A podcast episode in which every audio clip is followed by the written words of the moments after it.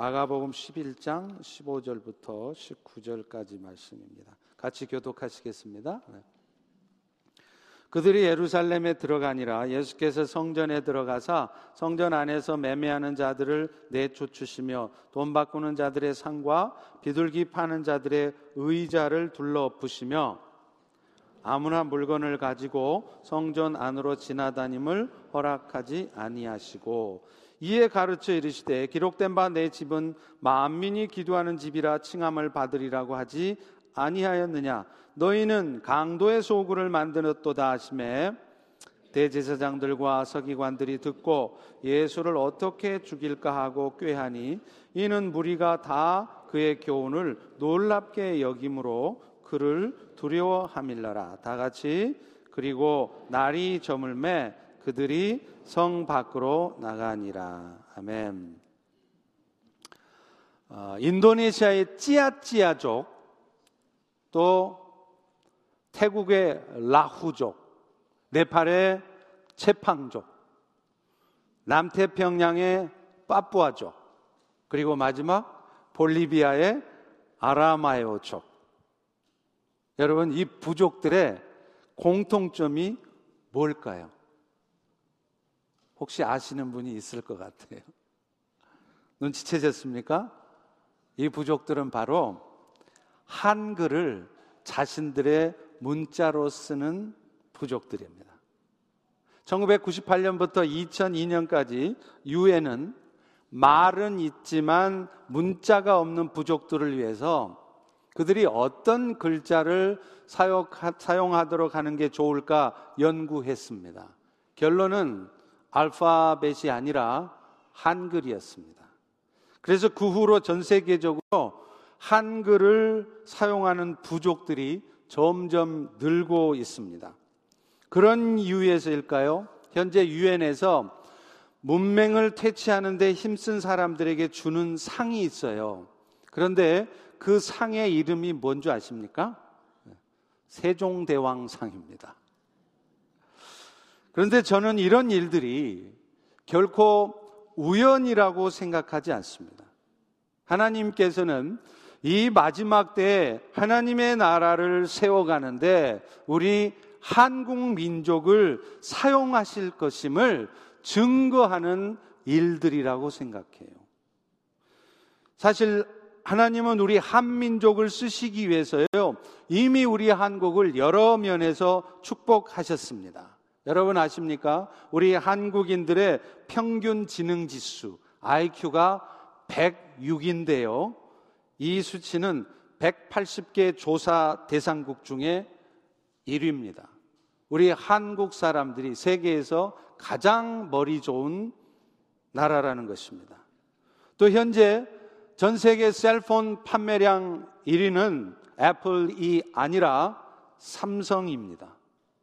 미국에서 세탁기 시장 점유율 1위는 LG고 2위가 삼성이고 그 유명한 여러분들이 그렇게도 쓰고 싶어 했던 월풀은 3위로 밀려난 지 이미 오래입니다. 그것뿐 아닙니다. 문화적인 면에서도 지금 BTS, 방탄소년단이 전 세계에서 난리가 아닙니다. 동남아시아뿐만 아니라 유럽, 미주, 남미에 이르기까지 어느 나라에서든 이 BTS 인기가 하늘을 치솟습니다. 그 유명한 빌보드 차트에서 1위도 했습니다.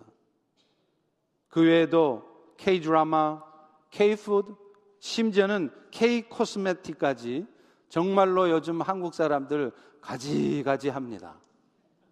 그런데 하나님께서 이렇게 한민족을 쓰시기 위해서 한국을 여러 면에서 축복하고 있지만 이 모든 것들에 앞서서 가장 중요한 것이 있습니다. 이 마지막 때 하나님 나라 세워가는데 우리가 쓰임 받기 위해서 한국 교회가 아니 여러분이 쓰임 받기 위해서 가장 필요한 것은 사실 성결하고 거룩해져야 한다는 것입니다. 결국은 거룩하고 온전한 삶을 사는 자들을 통해서 하나님은 그 일들을 이루어가기 때문입니다. 그래서 오늘 또 우리 모두가 해야 될 일은 세상 사는 준비, 세상의 지식을 준비하는 것을 먼저 힘쓸 게 아니라 먼저 하나님 앞에 우리의 삶을 성결하게 하고 온전하게 하는 일에 힘써야 한다는 거예요. 그럴 때 하나님은 여러분을 우리를 쓰실 것입니다. 오늘 본문의 말씀은 하나님께서 그 일들을 어떻게 이루어 가시는가 하는 것을 보여줍니다. 오늘 본문의 이야기는 예수님께서 예루살렘에 입성을 하신 후에 두 번째로 성전을 방문하는 내용이에요. 사실 이 성전은 그 유명한 헤롯 대왕이 유대 백성들의 환심을 사기 위해서 정략, 정략 차원에서 지은 것입니다. BC 20년부터 시작해서 무려 80년의 건축 기간을 거쳐서 지은 것이 바로 이 세롯 성전이에요.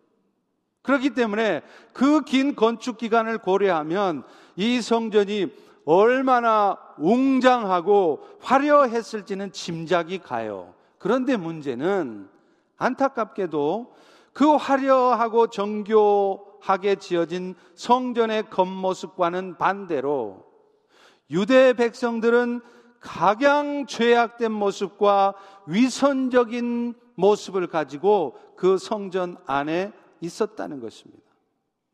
예수님은 이렇게 종교 지도자들과 결탁해서 성전 뜰에서 장사하고 환전하는 사람들을 내어 쫓으시려고 전날에 이어서 오늘 두 번째로 성전을 방문하신 거예요.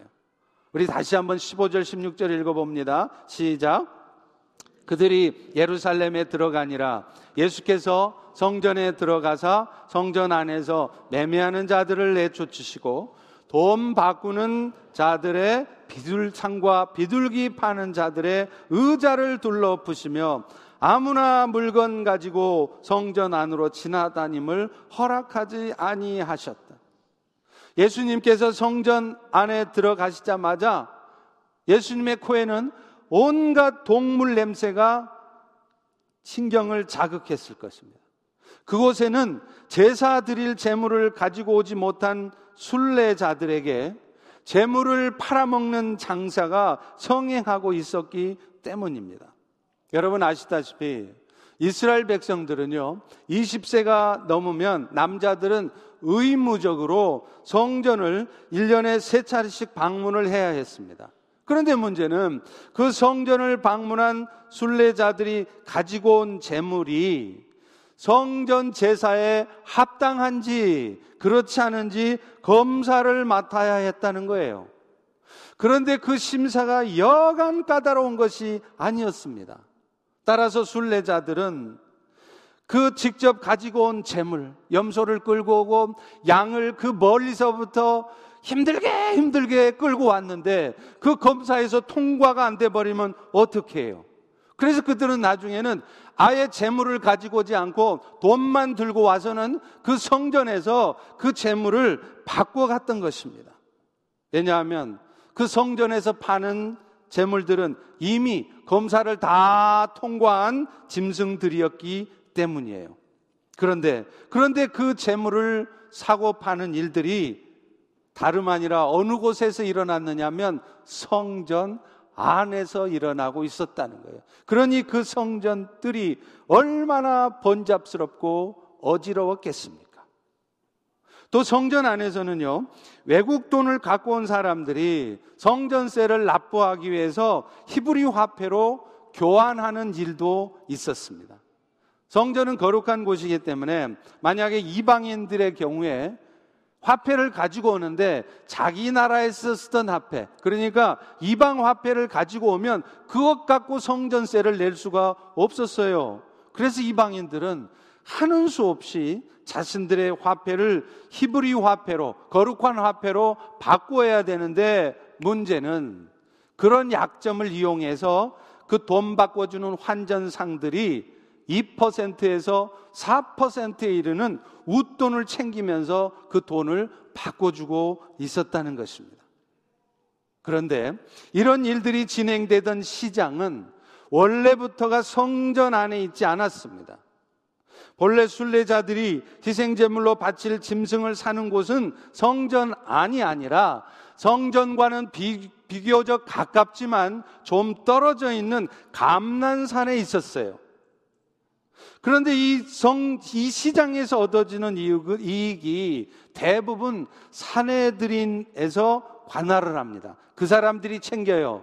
그래서 그 사내들인의 대빵, 대제사장 가야바는 어떤 수작을 부리느냐면 지리적인 여건을 이용해서 그 시장을 성전과 떨어져 있는 감남산에다가 베푸는 게 아니고 성전 안에다가 직접 열었다는 거예요. 왜냐하면 멀리 가지 않아도 성전에서 곧바로 재물 바꾸고 살 수 있으니까 손님들이 더 많아질 거 아니에요? 결국 성전 안에 들어와서 재물을 팔고 돈을 바꿔주는 사람들은 다 대제사장의 허락을 받아야 성전 안으로 들어갈 수 있는데 그 과정에서 이 대제사장은 엄청난 이득을 취하고 있었다는 것입니다. 예수님은 이렇게 종교 지도자들과 결탁해서 그런 추악한 목적 가운데 환전을 해주고 매매를 일삼고 있는 그 장사꾼들을 성전으로부터 내어 쫓으신 것이었어요. 그런데 예수님께서 이렇게 평소와 다르게 단호한 행동을 하신 데는 두 가지 목적이 있었습니다. 먼저는 성전의 신성을 보존하기 위한 것이었습니다. 사실 유태인들의 오래된 규례에도요, 감난산까지 이어지는 그 성전의 산에 오를 때조차도 그 감난산은 성전과 같은 것으로 여길 정도로 그렇게 되어져 있었습니다. 그러니까 그 감난산에 오릴 때조차도 거룩한 곳이기 때문에 그곳은 지팡이나 신들을 신지 못하도록 규정이 되어 있었어요. 신성을 보존하기 위한 조치였죠. 그런데 지금 예수님 당시에는 이런 규정이 안 지켜지는 것은 물론이고 심지어는 성전들 안에까지 들어와서 그 거룩한 곳에서조차도 장사를 일삼고 있는 이런 지경에 이른 것이었습니다. 그래서 예수님은 이렇게 형식화되어지고 외식화된 유대 종교 지도자들을 꾸짖고 그래서 무엇보다도 실제로 그 성전의 거룩함을 회복하기 위해서 이 행동을 하신 것이었습니다. 마치 이것은 우리가 지난번에 살펴봤던 것처럼 잎은 무성한데 열매가 없는 무화과 나무를 예수님이 저주하신 것과 같아요.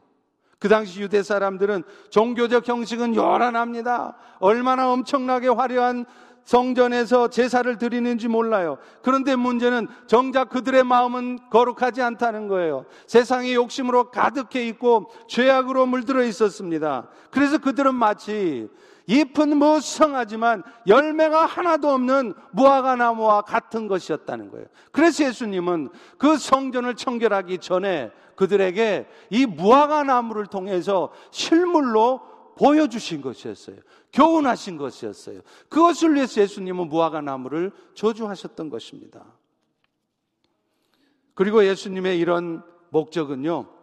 예수님께서 성전을 청결하게 하신 또 다른 목적과도 관련이 있었습니다. 그것은 유대인들의 성전 청결이 결국은 이방인들에게도 하나님의 은혜가 전해질 수 있도록 하게 하는 것이기 때문이었어요. 그것은 장사하는 자들의 상을 엎으신 후에 예수님께서 하신 말씀 안에도 드러나 있습니다. 우리 다시 한번 17절을 읽어보겠습니다. 시작. 이에 가르쳐 이르시되 기록된 바 내 집은 만민이 기도하는 집이라 칭함을 받으리라 하지 아니하였느냐. 그런데 너희는 강도의 소굴을 만들었도다. 여러분 이 예수님이 인용하신 구절은 이사야 56장 7절 말씀이에요. 하나님께서 이사야 선지자에게 이 말씀을 하신 이유는 뭐냐면 이 성전은 오직 유태인들만을 위한 장소가 되는 것이 아니라 세상의 모든 사람들, 유태인들이 그렇게도 멸시하고 무시했던 이방인들에게까지도 개방될 곳임을 말씀하는 것이었어요. 그래서 유태인이 아니래도 이방인들, 오늘 여러분처럼 이스라엘 민족이 아닌 이방인들은 세상의 모든 사람들에게도 이 성전에서 하나님께 예배할 수 있도록 하기 위해서 이 말씀을 하신 것이었어요. 그래서 이 집은 유태인의 기도하는 집이라 이렇게 말씀하지 않고 뭐라고 말씀하셨다고요?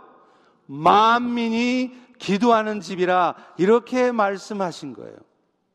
그래서 하나님께서는 실제로요, 유태인들 뿐만 아니라 이 이방인들에게도 구원의 은혜가 열려 있다는 것을 보여주시려고 성전 안에다가 이방인의 뜰을 만드신 거예요.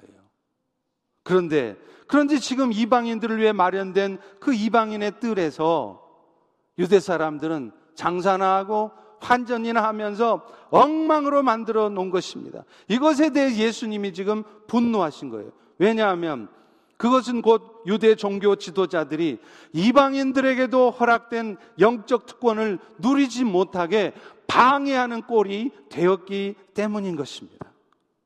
결국 하나님께서 당신의 백성들을 만나는 초소인 성전은 거룩하게 보존되어야 했고, 그리고 그것은 또한 만민에게 개방이 되어져서 세상의 수많은 사람들에게 하나님의 은혜가 끼쳐지는 곳이 되어야 했다는 것입니다. 그런데 지금 유대 지도자들은 그 거룩해야 될 성전에서 오히려 장사를 하고 있었고 더구나 이방인들에게까지 개방되어 있어야 될 그 뜰에서 장사를 하느라고 이방인들마저도 그 은혜를 받지 못하게 하고 있었다는 것입니다. 예수님은 바로 이 성전 청결을 통해서 그런 유대의 모습들을 책망하신 것이에요. 그런데 여러분, 우리는 여기서 중요한 사실을 하나 알아야 됩니다. 예수님의 이 성전의 청결이 오늘날 하나님이 성전 삼으시고 거하고 계시는 여러분 성도님들의 삶에도 나타난다는 것입니다. 사실 오늘날 성전은요, 이 예배당이 아니에요. 여러분, 우리가 지금 예배 드리는 이곳은 성전이 아닙니다. 이곳은 그냥 예배 드리는 곳이에요. 우리가 자꾸 예배당 지으면서도 성전 건축, 성전 건축 그러는데 그 말은 엄밀히 말하면 틀린 말입니다. 진짜 성전은 건물이 아니라 이 자리에 함께하고 계시는 여러분 한 분한 한 분이 다 성전이세요. 고린도전서 3장 16절에 보면 사도 바울은 성전의 의미를 이렇게 밝힙니다. 너희는 너희가 하나님의 성전인 것과 하나님의 성령께서 너희 안에 계시는 것을 알지 못하느냐? 구약시대 성전이 하나님이 머무시는 곳이었던 것처럼 하나님께서 오늘도 하나님의 영으로 그리스도의 영으로 성령으로 거하고 계시는 여러분 한 분한 한 분이 바로 하나님이 거하시는 성전이라는 거예요. 그렇기 때문에 진짜 성전 건축은요, 예배당 짓는 것이 아니라 세상의 사람들의 몸에 하나님이 거하시게 되어서 하나님의 나라가 날마다 확장되어져 가고 하나님의 나라가 여러분 안에 더욱 든든하게 세워져 가는 것, 곧 세계 선교가 성전 건축인 줄 믿으시기 바랍니다. 그런데 문제는요. 하나님이 거하셔서 거룩해져 있어야 될 우리의 몸이 실제로는 거룩하지 못하다는 거예요. 마치 예수님 당시에 자신의 유익을 위해서 장사하는 사람들로 말미암아 성전이 엉망이 되어 있는 것처럼 오늘 거룩해져야 될 우리의 마음 속에는 하나님이 성전 삼고 앉아 계신 우리의 마음 속에는 온갖 세상을 향한 추악한 마음들, 더러운 욕심들로 가득 차 있다는 것입니다. 그래서 결국은 그런 우리들의 모습 때문에 하나님을 알지 못하는 세상 사람들로 하여금 하나님께로 나오게 하는 이방인들까지도 은혜 받게 하는 그 일에 방해가 된다는 거예요. 마치 이방인의 뜰에서 장사하는 사람들 때문에 이방들이 이방인들이 마땅히 받아야 될 영적 은혜를 못 받고 있는 것과 같아요. 오늘날 세상의 사람들이 뭐라고 말합니까? 예수님은 참 좋은데 교회는 싫다는 거예요. 교회를 다니는 거룩해야 될 세상의 사람들과는 차별된 삶을 살아야 될 우리 성도들이 실제 자신의 삶 속에서는 그런 삶을 살지 못하기 때문에 세상 사람들이 하나님의 은혜로 그리스도의 은혜 안으로 들어오는데 방해가 된다는 거죠. 여러분 사실 오늘날 우리가 하나님의 은혜를 입어서 거룩한 자가 된 것은 여러분이 정말로 거룩한 삶을 살고 있어서가 아니었습니다. 저만 해도 그렇습니다. 저도 예수 믿기 바로 하루 전까지도요. 예수님 부인했어요. 교회 다니는 사람들 우습게 여기고 교회는 말이야 병이나 걸리고 세상에서 실패나 하고 자신감 없는 찌질한 사람들이나 다니는 곳이지 저 그렇게 욕했던 사람입니다. 그런데 그 바로 그 다음 날 하나님께서는 저에게 죽음 앞에서는 그런 극단적인 상황으로 몰고 가시고 그래서 그 과정에서 예수님을 받아들이게 하셨잖아요. 우리 모두는 세상 사람들과 별반 다름없는 모습으로 살고 있었지만 하나님께서 긍휼과 자비를 베풀어 주셔서 우리에게 예수 믿게 하시고 그 결과 오늘 우리 모두는 하나님 앞에 의로운 자로 인정받게 되는 줄로 믿습니다. 여러분 이것을 바로 우리는 칭의적 거룩이라 이렇게 말해요. 이 칭의적 거룩이란 말은 일종의 법정 용어예요. 재판정에서 재판관이 선언을 합니다. 저 사람은 무죄다. 그렇게 한번 선언을 하면요. 실제로 그 사람은 죄인이에요. 죄 지었어요. 죄가 있어요. 그래도 재판정에서 재판관이 무죄라고 선언하면 그 사람은 무죄인인 것이에요. 마찬가지입니다.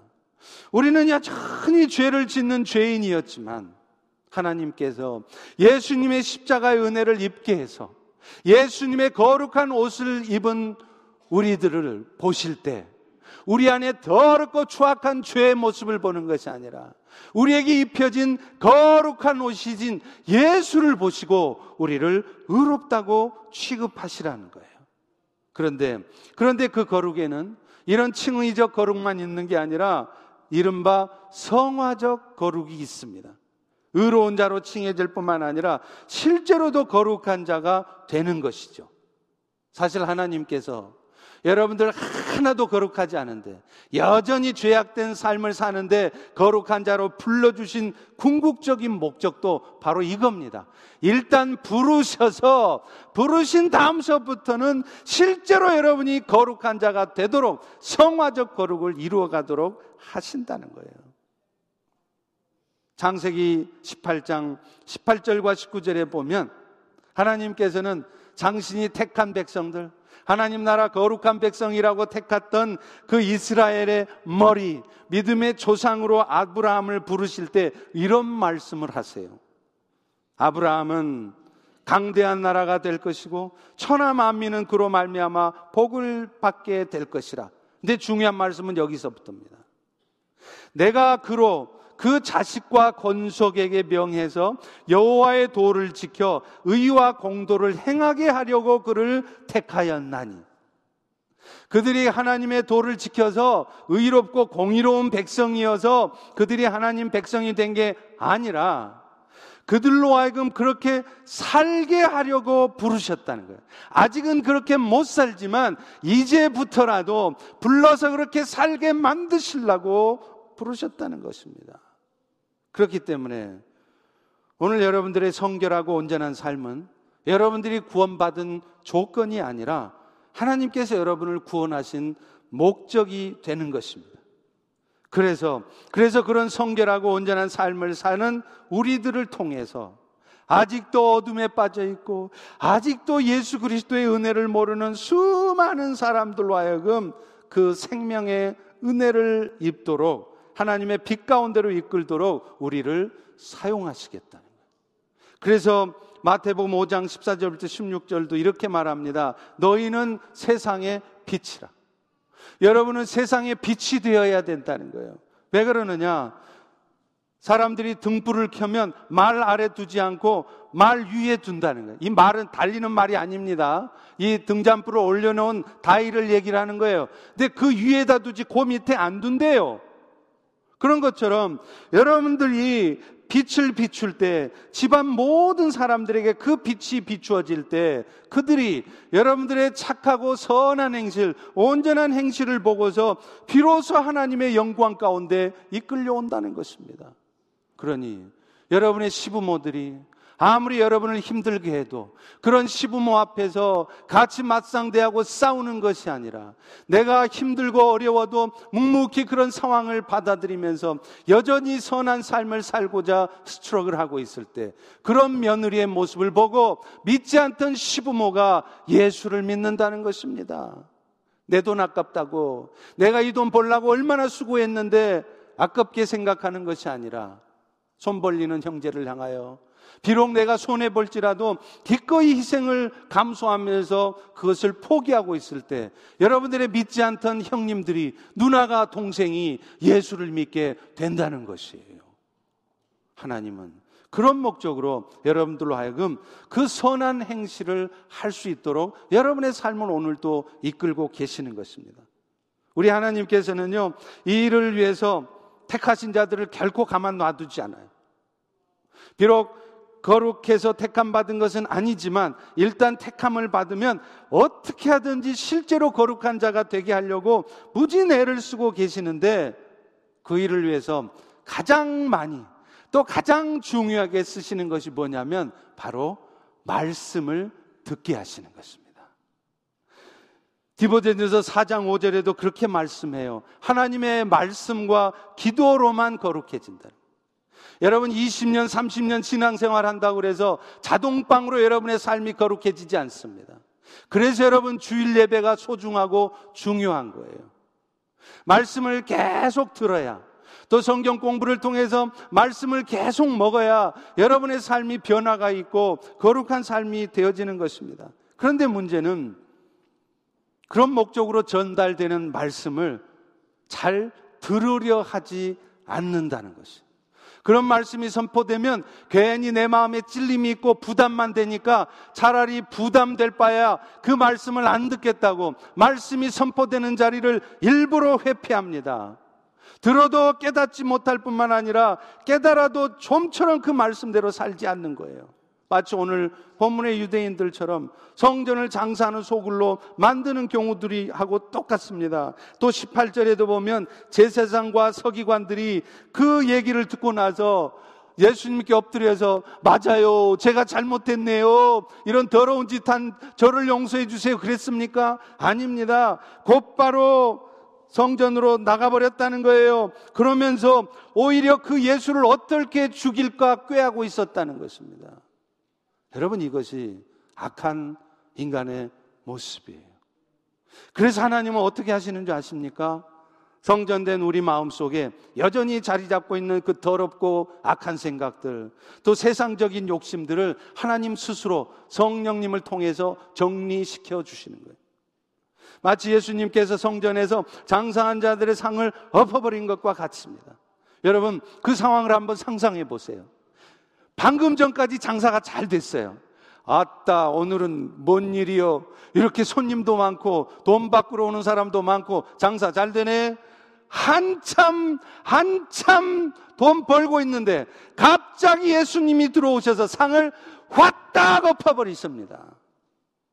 여러분, 여러분 인생에도 얼마든지 그런 일이 있을 수 있다는 것을 아셔야 돼요. 지금까지 그렇게 장사 잘 되고 모든 일 잘 됐다가 예수님이 손보기 시작하면 한순간에 날아간다는 것입니다. 실제로 오늘 우리가 겪고 있는 모든 종류의 일들과 사건들이 사실은 이런 목적 가운데 하나님이 우리에게 겪게 하시는 일들이에요. 그것이 축복된 일이든 그것이 고통스러운 일들이든 그 일들을 통해서 결국은 우리의 삶이 더 거룩해지고 온전하게 되게 하시려고 하나님이 하시는 일들이라는 것입니다. 그래서 히브리서 12장 8절과 10절에도 이렇게 말하잖아요. 징계는 다 받는 것이거늘 만약 너희가 징계가 없으면 너희는 사생자고 친아들이 아니라는 그러니까 인생에 어려움 없는 거 좋아하지 말라는 거예요. 그게 혹시 여러분들이 예수님께 버림받은 사생자일 수 있다는 것입니다. 정말 하나님의 자녀라면 하나님께서는 여러분의 유익을 위하여 그의 거룩하심에 참여하게 한다는 거예요. 뭘 통해서요? 징계를 통해서. 물론 여러분의 삶의 고통스러운 일들이 모두가 다 하나님 주시는 징계인 것은 아닙니다. 여러분을 더 훌륭한, 더 거룩한 사람으로 세우시고자 연단하시느라고 주시는 것일 수 있어요. 그런데 그것이 징계이든 연단의 목적이든 목적은 똑같다는 거예요. 우리가 그분의 거룩하게, 거룩하심에 참여하게 하시기 위해서 하신 일이라는 겁니다. 거룩한 자로 부름을 받았는데도 여전히 거룩하지 않습니다. 여전히 세상 사는 습관대로 살고 세상을 향한 욕심들을 버리지 않아요. 그럴 때 성령은 여러분의 인생에 간섭하시는 거예요. 여러분이 비록 이만하면 거룩하지 싶어도 하나님 보시기에는 여러분을 더 귀하고 더 온전한 데 쓰시고 싶을 때는 여러분을 더 거룩하게 하시기 위해서 여러분 인생을 다루시는 것입니다. 왜 그렇습니까? 그런 거룩한 삶을 사는 여러분들을 통해서만 이방인들이 세상의 사람들이 빛으로 나올 수 있기 때문입니다. 할렐루야, 할렐루야. 그렇기 때문에 여러분 습관적인 죄악 가운데 있으면서 하나님 앞에 쓰임 받기를 기대하지 마십시오. 우리 하나님은 죄를 미워하시기 때문입니다. 죄가 있는 사람들이 기도가 응답되기를 기대하지 마십시오. 여러분이 어쩌면 기도 응답되지 못하는 이유는 믿음으로 기도하지 않았기 때문이 아니라 죄 가운데 기도하고 있기 때문일 수 있습니다. 이사야 59장 1절 2절은 분명히 말씀해요. 여호와의 손이 짧아서 구원하시지 못하심도 아니고 여호와께서 귀가 먹어서 듣지 못하시는 게 아니라는 거예요. 오직 너희의 죄악이 너희와 너희 하나님 사이를 갈라놓아서 너희들이 지금 해결하지 않고 있는 그 죄가 하나님과 여러분 사이를 가로막고 있어서 여러분의 기도 소리가 하나님 귀에 안 들리고 있다는 겁니다.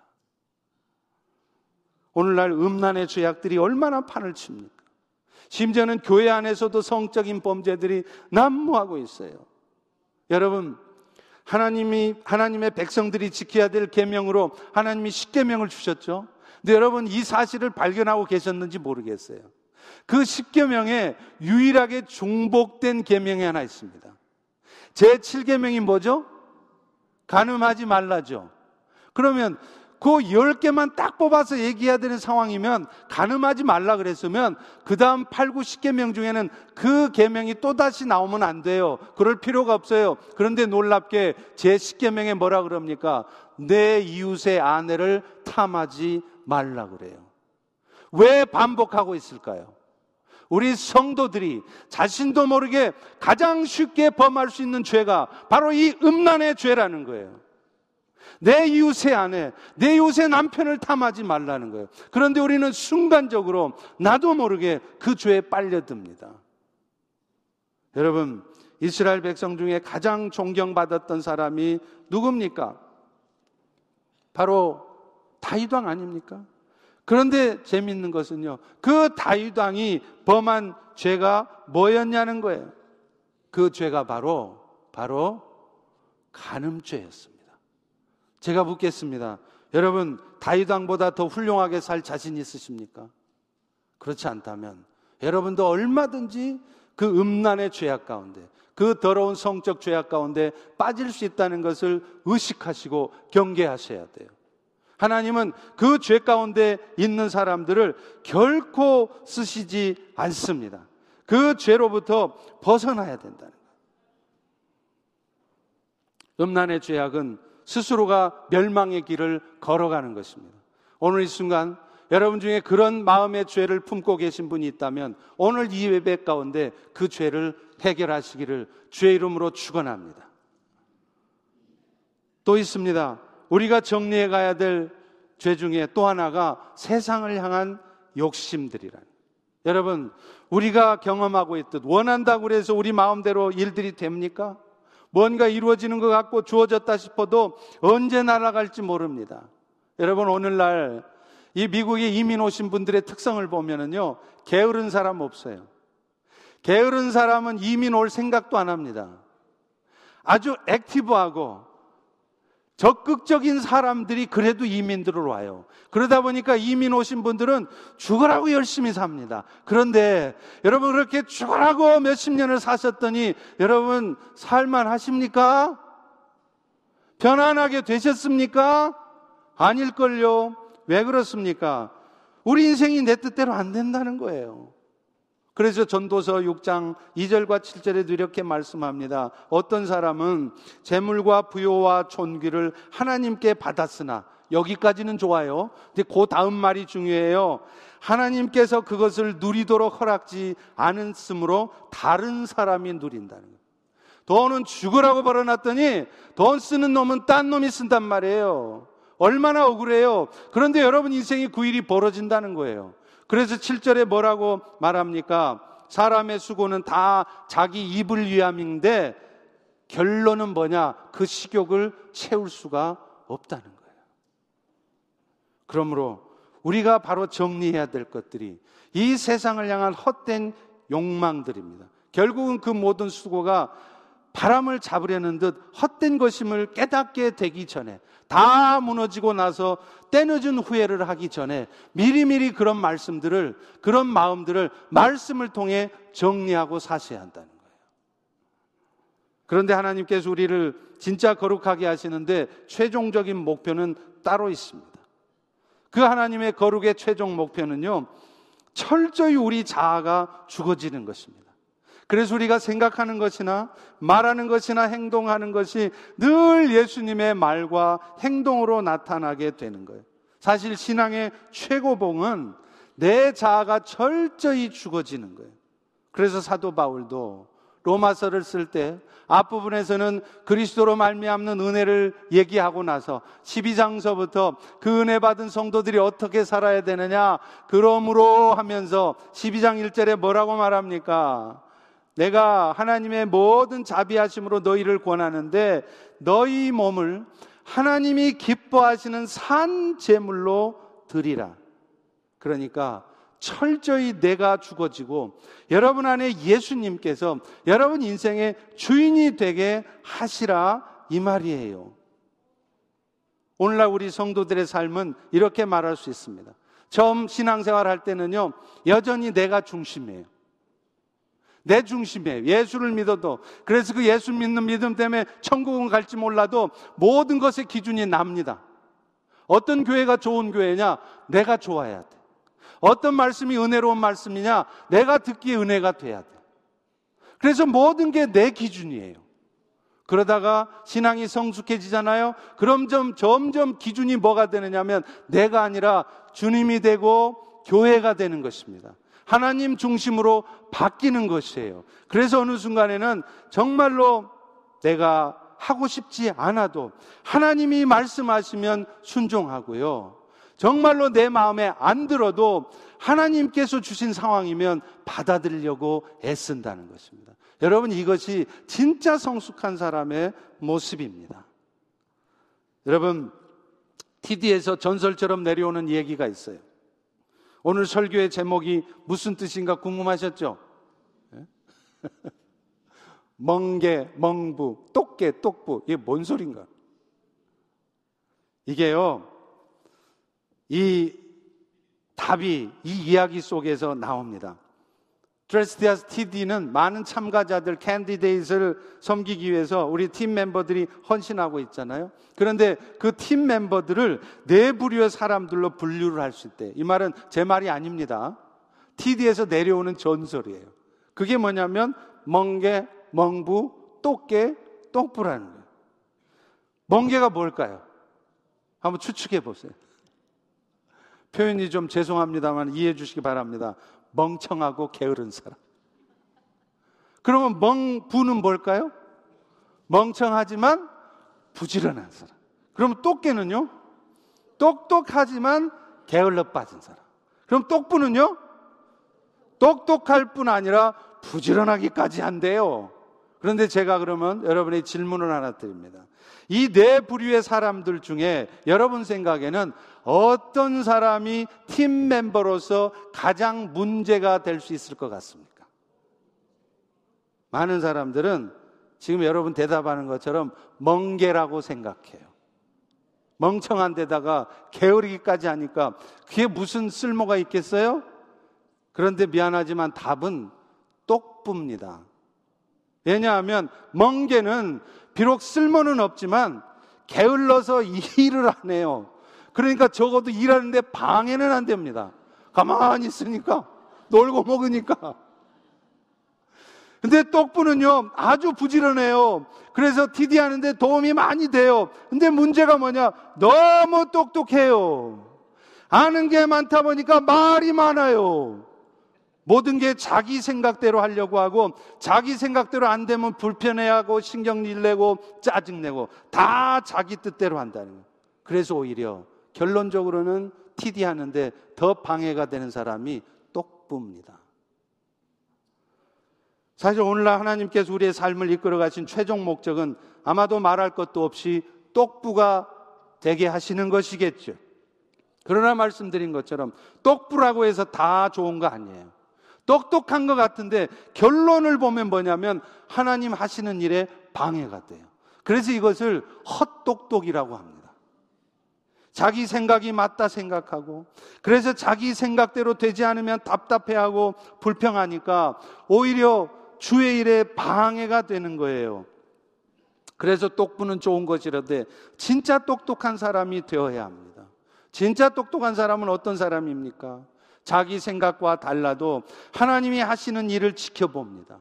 섣불리 나서지 않습니다. 주님이 하실 것을 믿고 묵묵히 기다리다 보니 정말로 때가 되어서 주님이 나타나셔서 일을 이루시는 장면을 목격하는 사람들이 진짜 똑부인 것이에요. 주님 앞서서 성급하게 나서다가 침소봉대하지 않는 사람입니다. 가만 내비두면 바늘처럼 작은 일 될 것을 괜히 긁어부스럼 만들어 가지고 큰 문제거리로 만드는 거예요. 그게 왜 그러냐면 똑부들 때문에 그래요. 전도서 12장 12절과 13절은 이렇게 말씀합니다. 내 아들아 이것들로부터 경계를 받으라. 많은 책 짓는 것은 끝이 없고 많이 공부하는 것은 몸을 피곤하게 하느니라. 일의 결국을 다 들었으니 하나님을 경외하고 그 명령을 지킬지어다. 이것이 모든 사람의 본분이다. 여러분 이 말씀이 공부 많이 해서 책 쓰는 거 하지 말라는 얘기일까요? 아닙니다. 책을 쓰든 여러분이 공부를 많이 하든 이 모든 일을 하는 궁극적인 목적을 놓치지 말라는 거예요. 그것은 여러분의 생각대로, 여러분의 지식대로, 여러분의 경험대로, 여러분의 힘대로 사는 것이 아니라 말씀대로 순종하고 사는 것입니다. 그래서 우리의 삶에 죄가 없어지고 점점 예수님 닮은 모습이 여러분 인생에도 나타나게 하는 것입니다. 다시 말하면 멍게에서 똑부가 되는 것이죠. 똑부도 헛똑부가 아니라 진짜 똑부가 되게 하는 것입니다. 오늘 여러분은 멍게 있습니까? 아니면 똑부 있습니까? 바라기는 여러분 모두도 똑부가 되시기를 축원합니다. 그러나 헛똑부가 아니라 진똑부가 되시기를 간절히 소망합니다. 그것이 오늘 또 여러분의 삶을 때로는 고통으로, 때로는 축복된 길로 이끄시는 하나님의 목적이기 때문입니다. 기도하겠습니다. 하나님, 오늘도 우리에게 영원한 생명의 은혜를 주실 뿐만 아니라 우리의 삶을 날마다 똑똑하고 부지런한 자의 삶이 되도록 이끄심에 감사합니다. 오늘 우리가 때로는 육신의 질병 가운데 고통하기도 하고 또 때로는 경제적인 어려움 때문에 관계의 아픔 속에서 힘들어하지만 이 모든 것들이 결국엔 우리를 더 성결하게 하고 온전하도록 그것도 무엇보다도 헛똑부가 아니라 진똑부가 되게 하시려고 하나님이 하시는 일인 줄로 믿습니다. 우리 모두가 이 세상을 살아갈 때 정말로 주의 뜻을 이루는 자로 살아가도록 오늘도 이 예배를 통하여서 결단하게 하시고 진정한 회개 속에서 하나님의 기쁨이 되는 삶을 사는 우리 모두 되게 도와 주시옵소서 예수님 이름으로 기도합니다. 아멘.